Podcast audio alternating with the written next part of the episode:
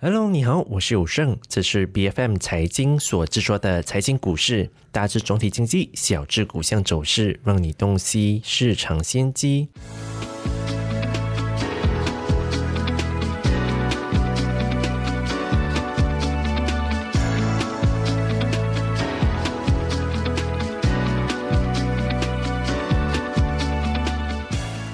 在刚刚过去的星期天的时候以沙特为首的 OPEC Plus，他们就出人意料的就宣布集体减产，而且减产的幅度要超过每日一百万桶哦，而这也让国际的油价呢是一度暴涨，国际油价也又回到了八十美元的水平。但是大家不要忘记，其实现在通膨还没有完全的结束。如果国际油价回到一百美元的水平，我想这个关乎生产成本的原料，想必一定会影响通膨回升，而美联储到。时候可能又会采取一个更为极端的升息措施来摆平这个问题。那么，到底是什么因素让他们这么意外的做出这个决定？而对于市场而言，这个决定又意味着什么呢？我们很高兴今天有裕丰环球的董事林卓峰到财经股市的节目里来跟我们聊聊这个话题。卓峰你好，嗨，你好，各位听众好。是卓峰，非常欢迎你回到我们的节目里面哦。可能有一些的听众朋友不知道，卓峰其实是就在我的面前来到去跟我进行对话。其实以往的时候，卓峰是在香港来到去跟我来到去进行对话的。但今天非常难得，就卓峰有这个机会来到马来西亚，而且还到我们的电台的节目现场来跟我们进行录制哦。那么卓峰，我们先来看一下现在整个油价的走势，大家都非常关注，也就是 OPEC Plus 非常意外的宣布集体的减产。那么，按照你的观察，他们为什么会这么意外的做出这个决定呢？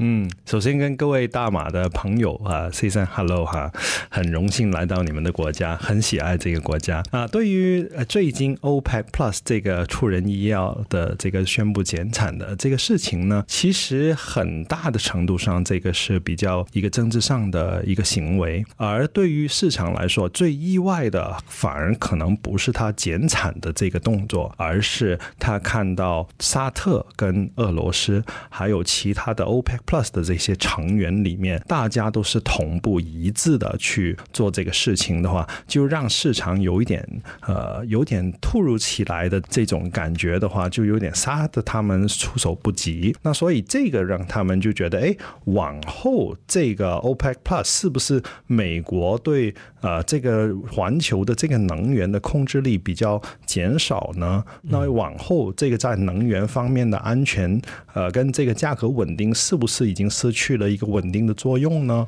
那究竟这些会怎么样？这个才是让市场比较惊讶的。那如果你说，呃，他们可能为什么会有这种做法的话？更多的可能是因为之前美国呢也承诺的，呃，那个沙特，他在油价回到七十左右的水平，他会去补够的这些呃能源储备和战略呃原油的储备，但是他却没有。那后来我认为就是沙特也跟俄罗斯大家就希望维持这个油价在比较高位的这个水平，因为他们是希望保持在八十美元以上。那所以美国不动手。那他们自己就动手了。因为确实，对于中东国家而言的话，其实国际油价处于一个比较高的水平来说，对于他们而言的话，其实利润是比较好的。但也有很多人都担心说，现在国际油价的水平大概是处于八十多美元左右嘛。而华尔街最近很多的分析师都预计说，这样的一个的决定会将整个的油价重新攀回到一百美元的上方。你觉得有可能吗？你的预测会是多少？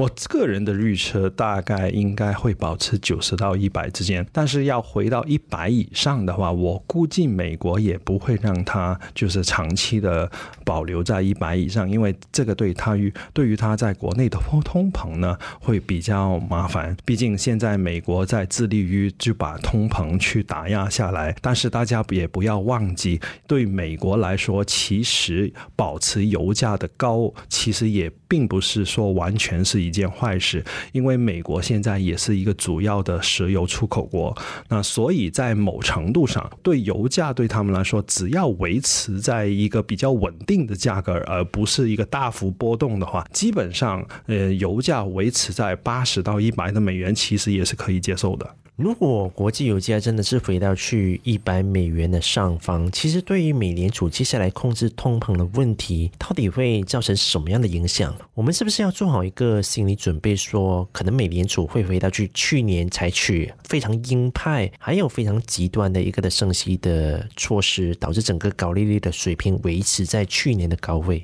我记得我和你有幸在上一年年底的时候的节目里面，我曾经也说过，就是说可能到今年哈年中的时候，这个通膨会又回来了啊。我我们上一次的几次前的节目也大概谈论过这个观点。那其实对于美国来说，通膨的这个压力，其实说实话确实还是蛮大。如果去到一百以上的话，那加息的这个步伐就肯定不能呃停下来了。现在。市场上对于加息也是因为说，哎，整体的无论是物价或者是呃服务业的价格，应该也是趋缓，也是已经有那个减缓的作用。但如果哈这个油价回到一百美元以上，那肯定会从运输等等这些呃各个成本的环节传递到实体经济里面。那到时候可能到年底第三季到到第四季的 FOMC 会议，那可能那种声音又会回来了。嗯，看来啊，其实整个的升息的措施感觉上是还没有结束，从去年延烧到今天为止，而我们也不太清楚说这一次的整个油价的问题到底会对于美联储的升息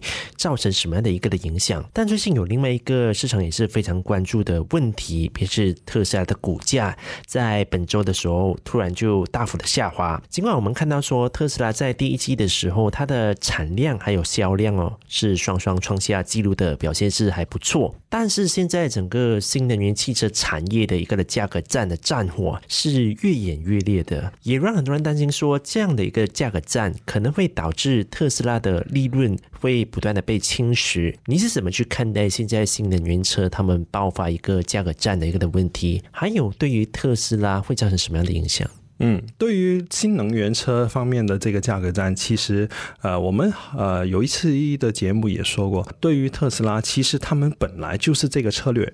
呃，第一，大家要了解，对于特斯拉来说，他们希望每年的这个增长率大概在百分之五十左右。然后，他们主要的策略就是在成本控制方面，就是有很大的这个呃下这个功夫。如果价格的成本能下来的话，他们就会把这个利润就可以让利给这个民众哈，就购买者。那所以，他们最主要的目的就是把他们的产能去。增加，而市场其实这一次，呃，虽然有比预期的这个数据好，但是为什么这个价格就股价会下来呢？有一点就是，呃，buy on rumor, sell on facts，就是它的这个好的数据出来之后呢，那市场就有点抛售。大家也不要忘记，特斯拉从低位上来，基本上已经翻了一倍了。还有另外一点就是，市场比较担心的就是说，它可能不会担心它的这个销量会有什么问题。但是肯定会看到更注意的一点，